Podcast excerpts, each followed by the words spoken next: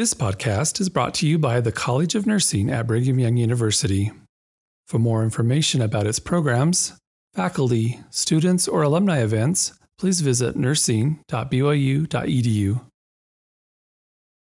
Many careers tie you to specific locations for the long term based on job opportunities.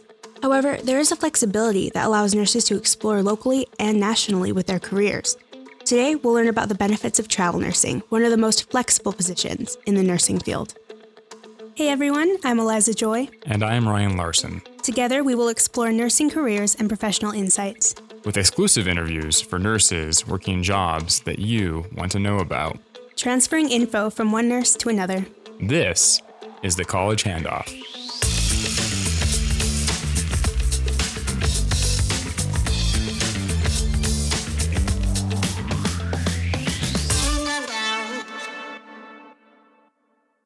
This week's episode features Ashley Dyer and Kapri Beus, nursing alumni who work as travel nurses in Boston. Both share well balanced and sensible nursing advice and experiences from working in this role. Ashley previously worked as a neuroscience nurse and now works as a psychiatric nurse while pursuing her DNP from Johns Hopkins University. Since entering the nursing field, Kapri has worked in labor and delivery and has no plans to leave anytime soon. They have much to share, from roommates at BYU to roommates in the field. So let's get started.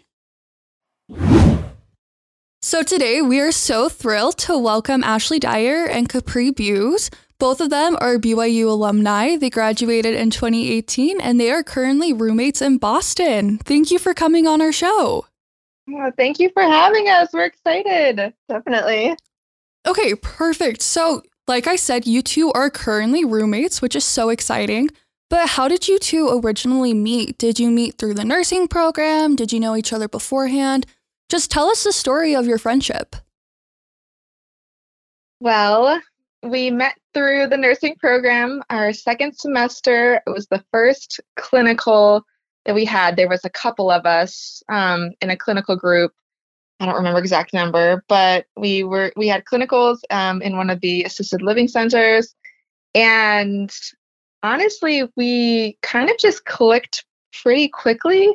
Um, not only us two, but a couple of us. So we have a nursing group of about seven women that we still are very tight with, that we have a Marco Polo that, I mean, daily, I think I have like 11 missed Marco Polos from this group.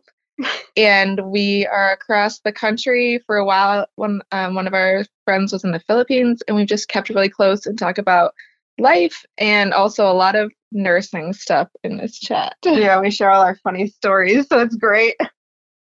So, for just a minute, we're going to dive into both of your careers a little more specifically. So, we're going to start with Ashley. So, Ashley, you were a neuroscience nurse at the Johns Hopkins Hospital, right? That's true. Okay, that sounds very prestigious and very intense. Um, so, could you explain to us what a neuroscience nurse does and why you were drawn to that specific part of the nursing profession? Because not many nurses seem to go into that. So, what was your main appeals for that? Sure. Um, so, I guess when it comes to my appeal, um, I actually have epilepsy. So, I was diagnosed when I was 12 years old, but I started having seizures when I was 10. And so I spent a lot of time in the hospital. Um, I like all over the world because I, I originally or I lived in China as a child, so I was kind of started having seizures out there. I, I fell down the stairs at school and got concussion, and they were trying to figure out what was going on. Um, and then I ended up going to epilepsy monitoring units at like the Mayo Clinic and Primary Children. So I spent a lot of time in actual uh, neuroscience epilepsy monitoring units, and that's where I kind of got exposed to doctors and nurses and uh, i thought doctors were so cool but i realized while i was a patient that nurses got to do all the fun stuff. And so that kind of drew me to nursing more than um, being an md but um, so i actually after i graduated we graduated in december so it's kind of an awkward time because people weren't really looking for a lot of new grad nurses. And so i had a really hard time finding a job in utah and so i started applying uh, to jobs outside of the state. And there was a job at an epilepsy monitoring unit in Baltimore at Johns Hopkins Hospital. And, you know, that's always been known as a great hospital. So I applied and uh, ended up flying out for an interview and got the job. So it, I worked at a neuroscience and epilepsy monitoring unit. It was all in one big thing. Um, we had five beds that were for epilepsy monitoring, and the rest, um, 27 or something, were for neurology and neurosurgery patients. So we got a good um, wide spectrum of different types of patients, whether they were surgical or uh, neurological. That's so cool. I've never heard about neuroscience nursing before. So that is really incredible that you were able to take something in your life and apply it to your career. Um, and like you said, the Johns Hopkins Hospital is a huge deal. It's widely regarded as one of the best hospitals in the United States. So, what was the environment like working there? Um, was it competitive? Was it really intimidating? What was your experience? Um, at first, like going in, it was kind of intimidating, but after a while, you know, it was really fun and I loved the culture. There were people from all over the world, whether that was doctors or nurses. I loved the um, just the kind of camaraderie we had with different people in different uh, fields there, and it was super fun. And they have a nurse residency program too, so that was really great as well.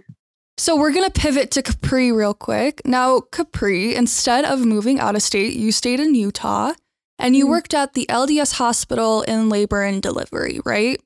Right, yes. Okay, so our nursing students are really familiar with LDS Hospital. We've done clinical rotations there. Um, and I feel like it's a standard hospital you think of when you think about Utah. Um, mm. But what did you love about working at LDS Hospital? What drew you to that environment? Mm. Great question. Um, I knew I wanted to stay in Utah for a little bit longer. I wasn't yet brave enough to like leave the state. I was like, oh, that sounds too scary. and so I remember looking around for labor and delivery jobs, and it's pretty hard sometimes to get into labor and delivery as a new grad. Um, but definitely not impossible. And I remember applying for quite a few different ones, and this one felt like a comfortable level for me where it wasn't as um, high acuity as some of the other hospitals, but still not the super small hospitals. Um, so I went there and I really liked the focus that I felt like the hospital had on like teamwork in their hospital, but then also there's just a lot of female doctors that were really um, pro like listening to the patients, trying to figure out what the patients wanted, trying to do things according to how the patient wants. And I felt like that was really cool because I had seen a lot of like not a lot of that happening in some of the other um, clinicals I'd done, not necessarily in labor and delivery, but it kind of didn't, I guess I gotta say, it didn't feel like a machine when I was there. It felt like, okay, they get to take some of their time with their patient and we're not just kind of like going through the motions, spitting these people out as quickly as we can. We can kind of focus on them. And I really liked that focus. So, yeah, that's why I chose it.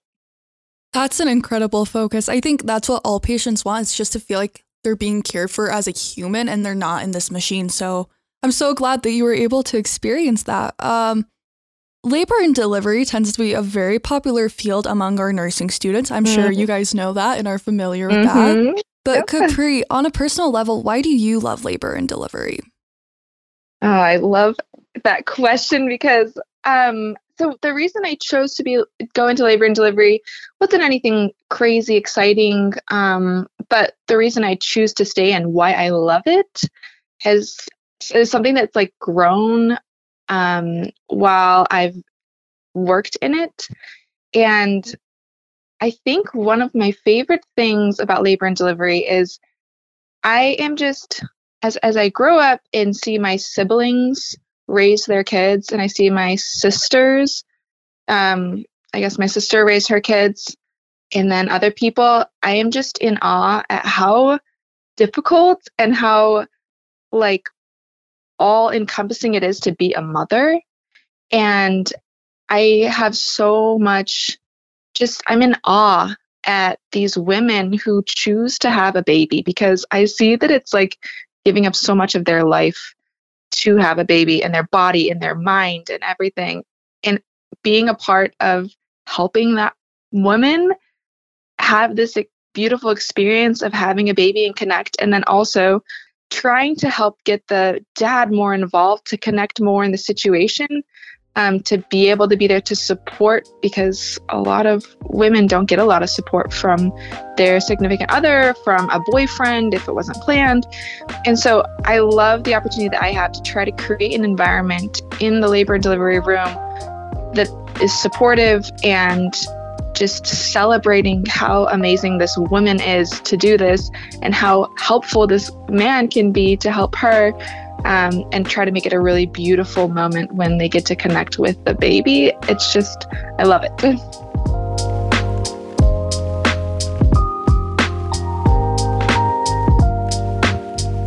So, you two are not working these jobs anymore. You two are both travel nurses in Boston, right? Yep. Holla. Okay, so what is a travel nurse? How did you come to be a travel nurse? Like, what's the story there?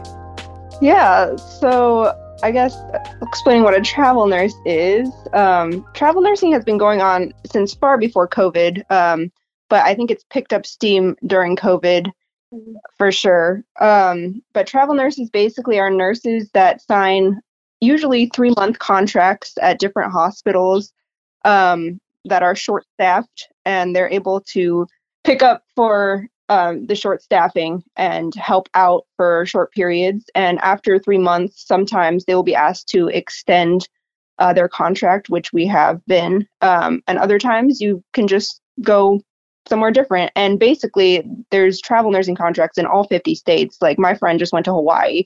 Um, you can go to Alaska. You can go anywhere in all the 50 states. Um, but when it comes to how we found travel nursing. I guess during COVID, it's definitely picked up. And so I worked with tons of travel nurses during COVID um, on my own unit and became really good friends with them. And I never really thought I would be um, a travel nurse, but one day for some reason, um, I just felt really prompted to do it. Like it was actually a very spiritual experience. And God was like, You're not going to be here as long as you think. And I'm like, What? And then suddenly it was like, You're going to be a travel nurse. And so I was like, Okay. But it's very scary doing this by yourself because, you know, you're like, I'm going into the unknown. I have no idea where I'm going, no idea what it's going to be like. So I ended up calling up Kapri and being like, Hey, uh, do you want to be a travel nurse with me?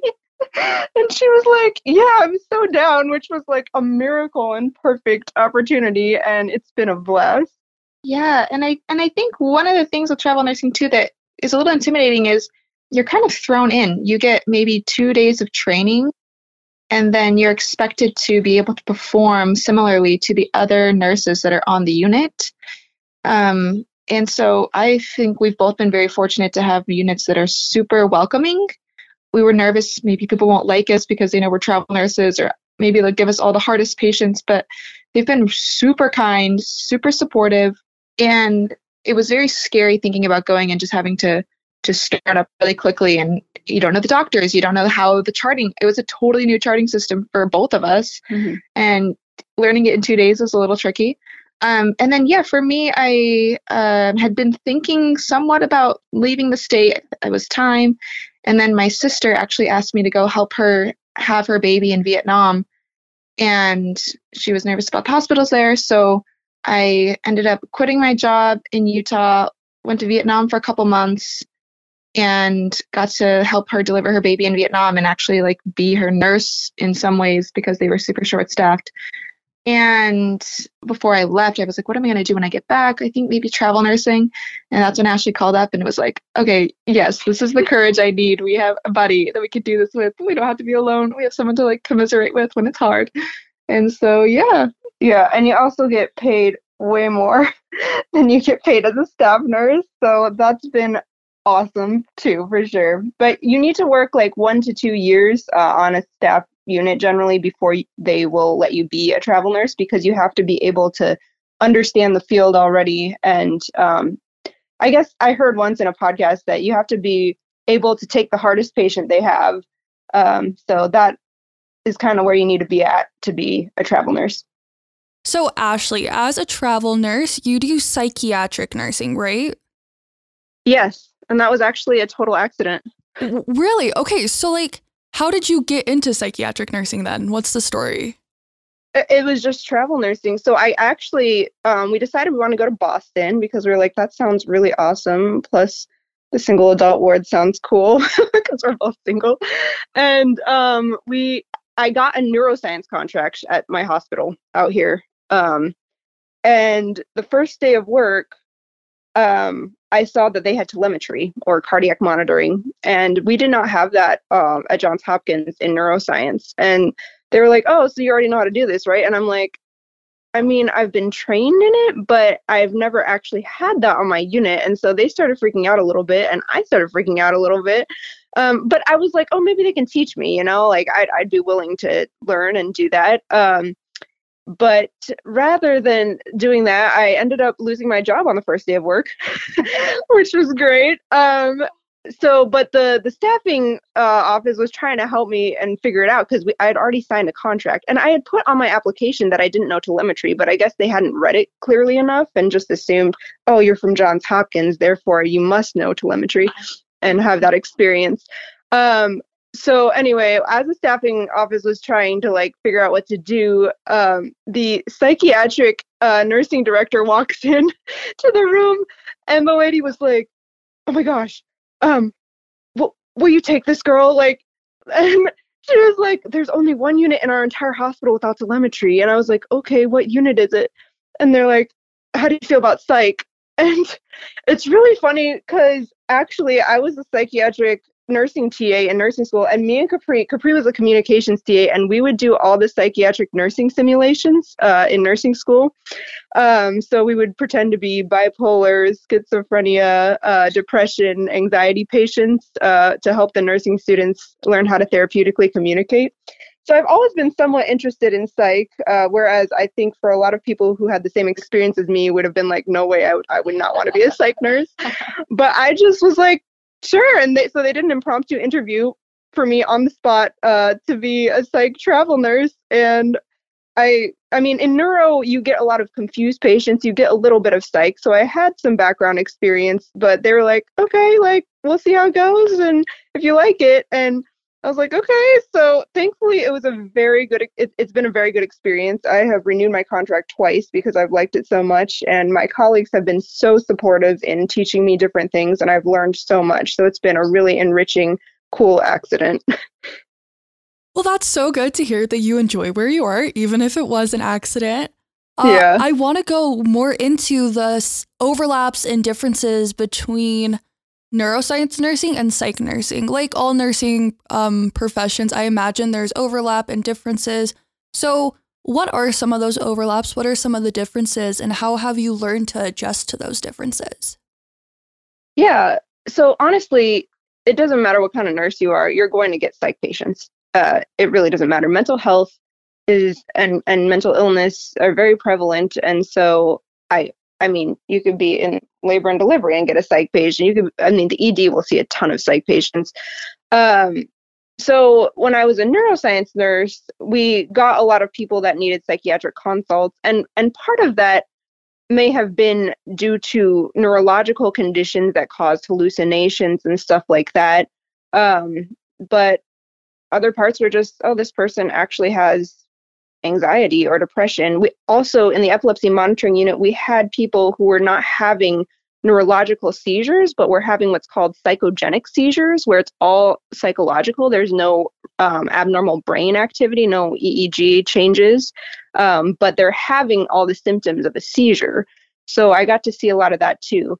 But I must say, like, when I was a neuroscience nurse, I had a lot less patients with psych or like patients with a CE with um, psychiatric patients, I would get a lot more riled up. Uh, like my last week working there, I, I had a psych patient and it was really hard on me. Um, so it's been really cool to see how my patience with the CE has kind of built up as I've worked more with them and been able to understand their history, whether that's trauma and abuse or just because a lot of it stems from that, uh, at least on my unit, um, and been able to be more empathetic towards these people who have had so many struggles in life and who, because of that, are presenting in the way they are. So, do you feel like travel nursing is a really good match if you're going back to school for a grad degree? Um, I know my school would want me to say no. um, but my school is virtual, and I know a lot of people um, who are travel nurses that are actually back in school, whether that's for a psychiatric NP. I'm I'm in a DNP FNP program. Um, I'm not sure how long I will be able to keep working while doing um, school, just because my clinicals start this summer, and I'm going to have to see how work life balance goes. But it's definitely possible for sure. I know a lot of my travel nurse colleagues have done it the entire time. So I, I think it's been nice as well with the extra um, money because, you know, when you're in school, you know, it's, it's expensive. It is. So it's, it's been really nice.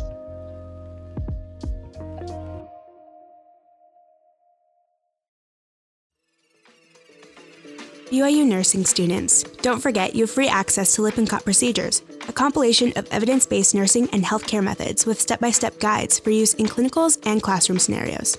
The portal is at guides.lib.byu.edu forward slash nursing.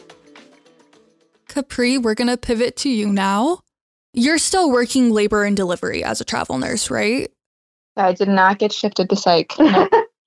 so I feel like in Utah and at BYU, we have a very unique perspective on labor and delivery and the birthing experience just because, you know, we're very gospel oriented and we talk about that a lot. So, do you mm. feel like as you've traveled to Boston and Vietnam, do you feel like the attitude towards labor and delivery changes from place to place, or does it seem to be pretty universal? When I was at LDS Hospital, we have a board, and most hospitals for labor and delivery have a board.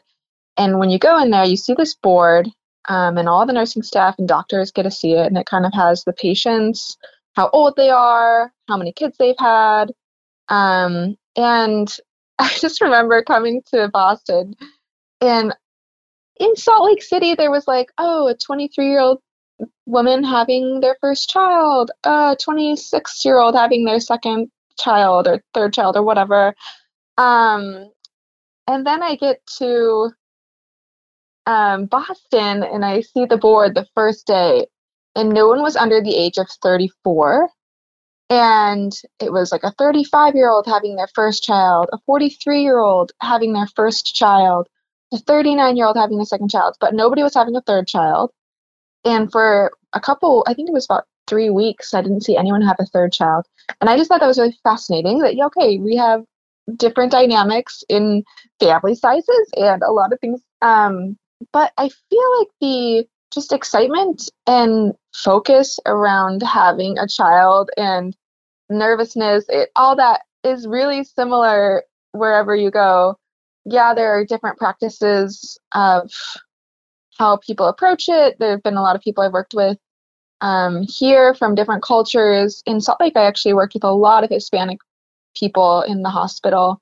And dude, I think there are some different approaches due to the culture uh, you're from, but overall, people are just really excited and really have been looking forward to having a kid. And for a lot of people, it's something that didn't pan out the way they wanted, whether it was because they were not able to get pregnant and um, haven't been able to until they're older. But yeah, I think in a lot of ways it's similar um, for the excitement, but maybe the amount of kids is a little different. I want to hear more about your experience in Vietnam because that is so cool that you were able to go over there and help your sister. So, what was your experience in Vietnam, you know, being a nurse and mm. kind of being immersed in the medical world over there temporarily? Mm, so, I actually got to have a little bit of insight beforehand because on my BYU study abroad for nursing school, I went to Vietnam. And that was before my sister lived there. And so we got to go to the hospital for a day and just go around and see different things that were in the hospital, how the hospital situations were. And when I my sister asked me to go, I was like, okay, at least I have an idea of what these hospitals can be like.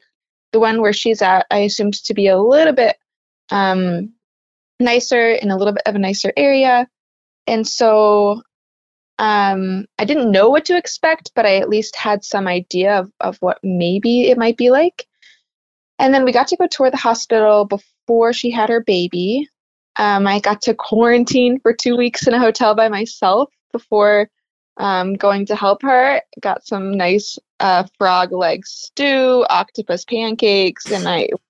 It was an exciting uh, couple of weeks, but I went uh, when she actually went into labor. Uh, we went to the hospital. At first, they weren't going to let me in because they were like, "Oh, you can only have one support person because of COVID." But because we'd written that I was a doula on the sheet, they said, "Okay, you can come in." They were super short staffed. They had one nurse for a couple of patients, some of them delivering. And so my sister didn't really get much attention. Um, and they monitored her for a little bit, but not for very long. And so basically, it felt like some ways the nursing was up to us. Um, I think they did the best they could with the resources that they had. And it kind of felt like our hospitals maybe like 20 years ago, some of the practices they were using, it was like, oh, okay, we don't use that anymore in the US, but I tried to respect their boundaries as well as tried to do what I felt like was the best for my sister. And so, yeah, she ended up having a beautiful delivery. Um, I felt like there was a time, there were times when you know the baby they weren't monitoring the baby and there were certain things happening. She was bleeding and different things so i grabbed the monitors and put them on her and kind of coaching a little bit directing some of the nursing the nurse and the, the doctor. They said oh she can't push yet. And i said this baby's heart rate is very low. It's been low for a couple of minutes and she's bleeding out. She needs to have this baby right now. We can deliver it. The other doctor does not need to come. And they were like oh okay. And so but they were very capable. Like they were just trying to respect their policies and stuff, but they were definitely very capable. And so she had the the baby um, just fine. It ended up being okay, and yeah, it was whew, it was a rush, and it was a very exciting experience. And emotionally and spiritually, it's just one of the coolest things to see your sibling work through that. And um, be so brave and have a baby. So it was beautiful.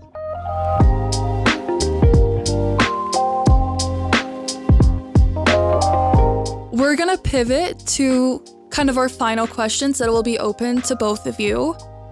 Okay. So, travel nursing, by the way you guys have described it, sounds really incredible. Um, and sounds like such a gift to the healthcare world. But again, like any nursing profession, there are unique struggles and trials that come with the profession. So, with travel nursing, what are some of those unique struggles and challenges that you've had to work through, and how have you worked through them and learned to cope with them?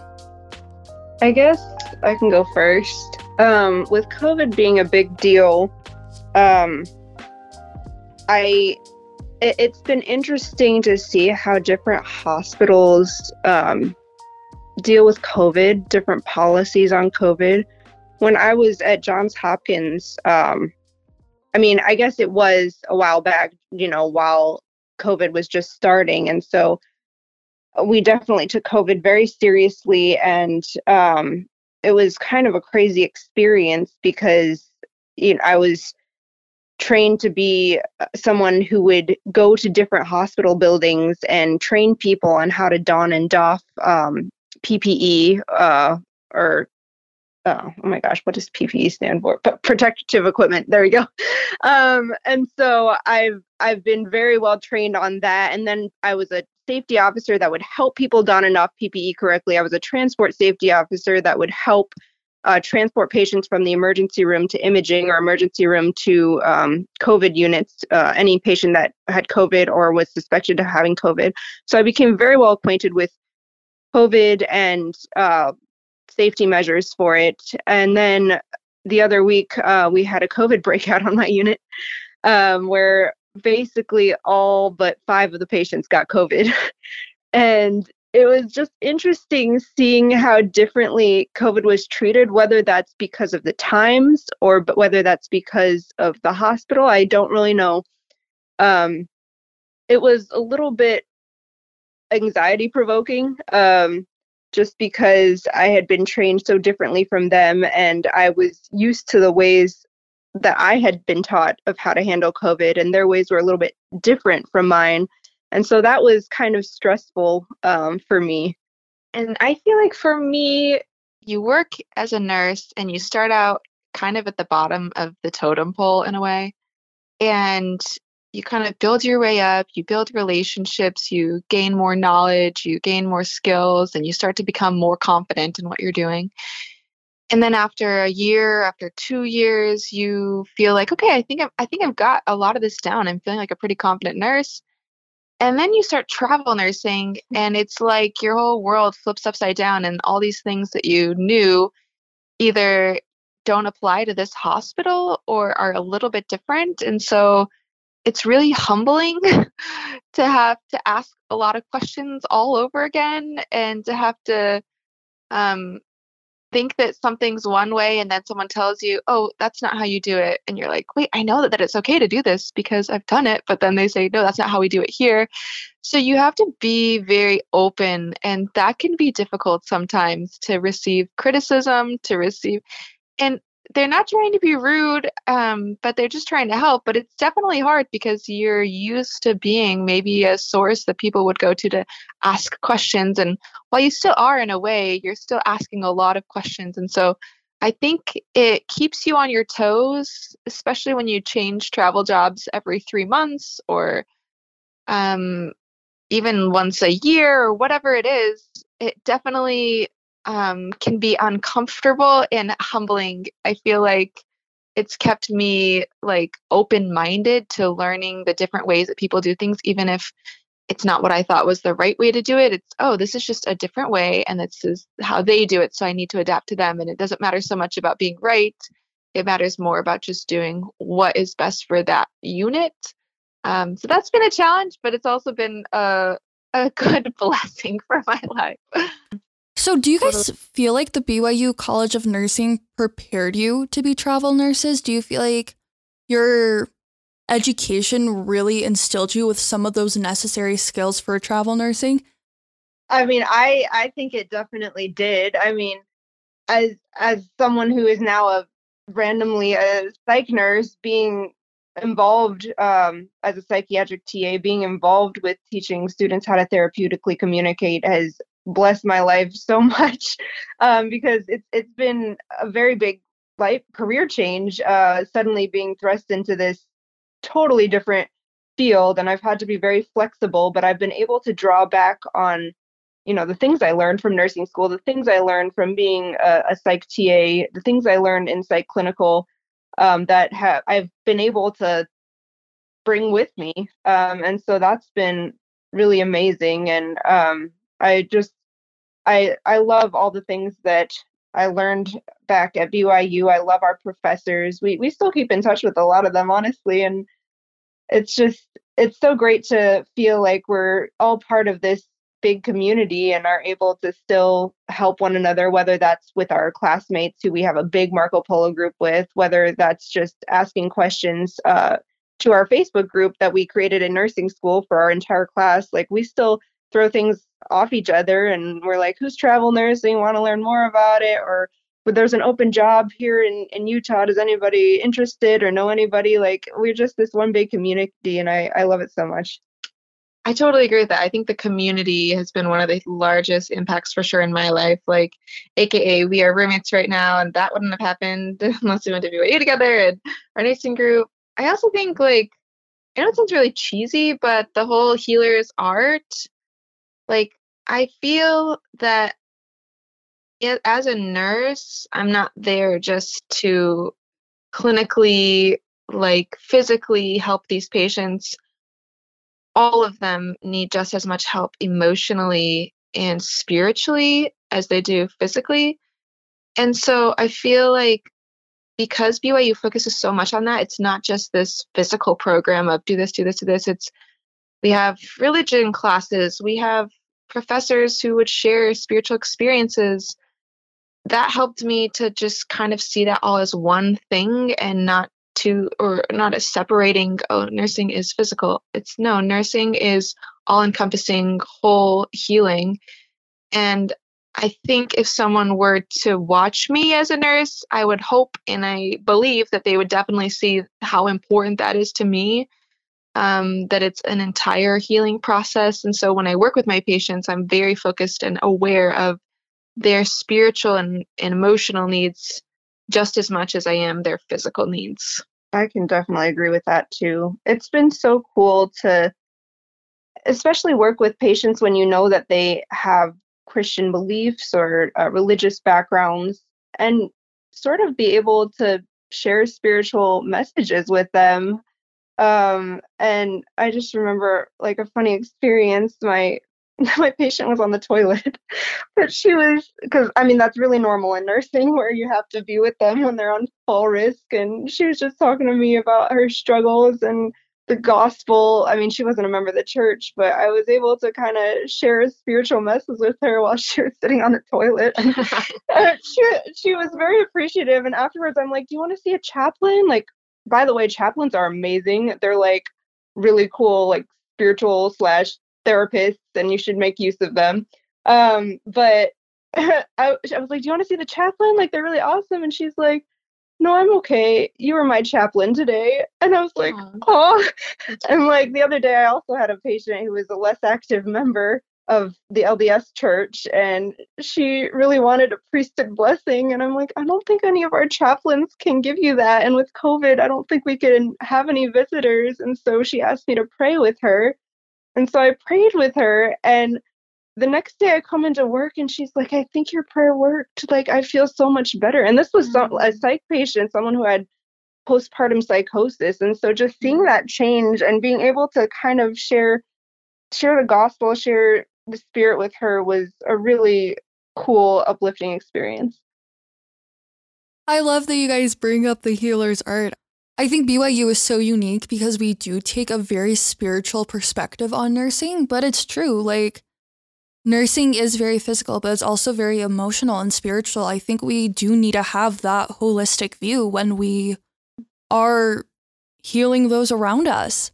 Do you guys think you will continue to renew your contracts and continue travel nursing? Or do you guys think you're going to return to a more stable, not that travel nursing isn't stable, but a more um, stable, like, this is my only hospital and I'm going to be here for a few years? That is the question of the moment. We're both like, oh, what do we do? Do we? I guess Ashley probably knows more than I do because she has schooling um, that kind of keeps her a little bit more in one place. You can stay in one area for up to a year, but then you have to move to a different area if you want to continue to be a travel nurse. Mm, not necessarily. You can if you want the stipends and to yeah. be paid as much as a you can be paid as a travel nurse. Yeah, because you can be a local travel nurse as well. Uh, but the only difference is when you are a national travel nurse, you get what's called tax free stipends. So you want your hourly wage to be lower so that you're taxed less. And then the tax free stipends cover the um, your housing, food, parking, that kind of stuff. When you're a local travel nurse, you can get paid a lot more as well but you're also going to be taxed more. So your hourly wage is going to be a lot higher, but that because of that, you're going to be taxed more. So if I wanted to stay more than a year, I could become a local travel nurse and just get rid of the tax free stipends, get paid more, but be taxed more. What advice do you have for current nursing students and nurses already in the profession that are thinking about becoming a travel nurse? Go for Do it. it. It's the best. Um, so great. But yeah, just get get experience um, in your area for a year or two. Um, but and then after that, you know, the the world is your oyster. The the country is your oyster. You know. I mean, you just you meet so many new people and so many different cultures, and it's just like it's so it's so like life opening to like get to know these just different ways of life. It's so amazing. And we have uh students or not students, we have people in our semester that are travel nurses and they're married. You know, it, it just you don't have to be single to be a travel nurse. Um, one of our colleagues, she's married and she and her husband travel around uh, every three months and she loves it. Well, Ashley and Kapri, thank you so much for being on the podcast and for talking with us, you know, all things travel nursing and just um, the time you've taken out of your schedule to do this. Thank you guys.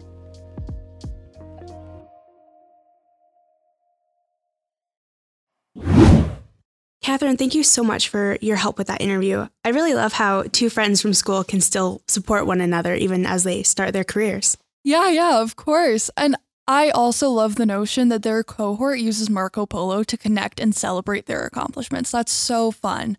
And I bet as nurses, like they vent and share frustrations because, you know, it can be hard sometimes. So, this is slightly off topic, um, but I recently found a blog that gave some helpful text messages to share um, with someone who's having a bad day, maybe. Um, it's on easternprogress.com. So maybe if we share a few of these, it can help our listeners and their friends when someone's not really sure what to say to someone having a bad day. Yeah, yeah, I love this idea. I'll start. The first one is What can I do to help? Psychologist Dr. Heidi Heimler suggests avoiding telling others what they need. Instead, inquire. They will feel good knowing you've offered. The next one is keep me posted. These might sound impersonal and dismissive, but it's a way to offer space. Dr. Heimler also states that letting them know that you're interested in how things will shape up shows that you care and that they can update you at their own convenience. So, the next one, I really love this one. It's remember when you thought you couldn't do X, Y, and Z? Well, you did. It's so important to ramp up the confidence of who you're talking to, and this is the perfect way to do it. And this one's just so beautiful. It's just about gratitude. Um, I appreciate all that you do for me. Sometimes it feels like no matter what we do, it's not enough. And reminding your friend that you see them and their efforts, contributions, their sacrifices, it will really help them realize that they're valued where it counts. Yeah. And then the last one is Do you want to talk about your day? Offering them the opportunity to dictate how they deal with their deconstruction of their lousy day can alleviate the potential stress of having to relive it all too soon. Clinical psychologist Dr. Bethany Cook suggests that many people cope by emotionally shutting down and not talking about it. I know I'm prone to do that. Yeah. Asking your person if he or she would like to vent rather than assuming that to be the case will allow you to become more aware of their situation and adjust as needed. I loved all of those. They're so sweet. I feel like this is a good reminder to me that I should be reaching out to my friends more. Well, that's all we have for you guys today. Um, don't forget to tune in next week for another awesome episode. Don't forget to like and follow us on Instagram at the college handoff. Until next time.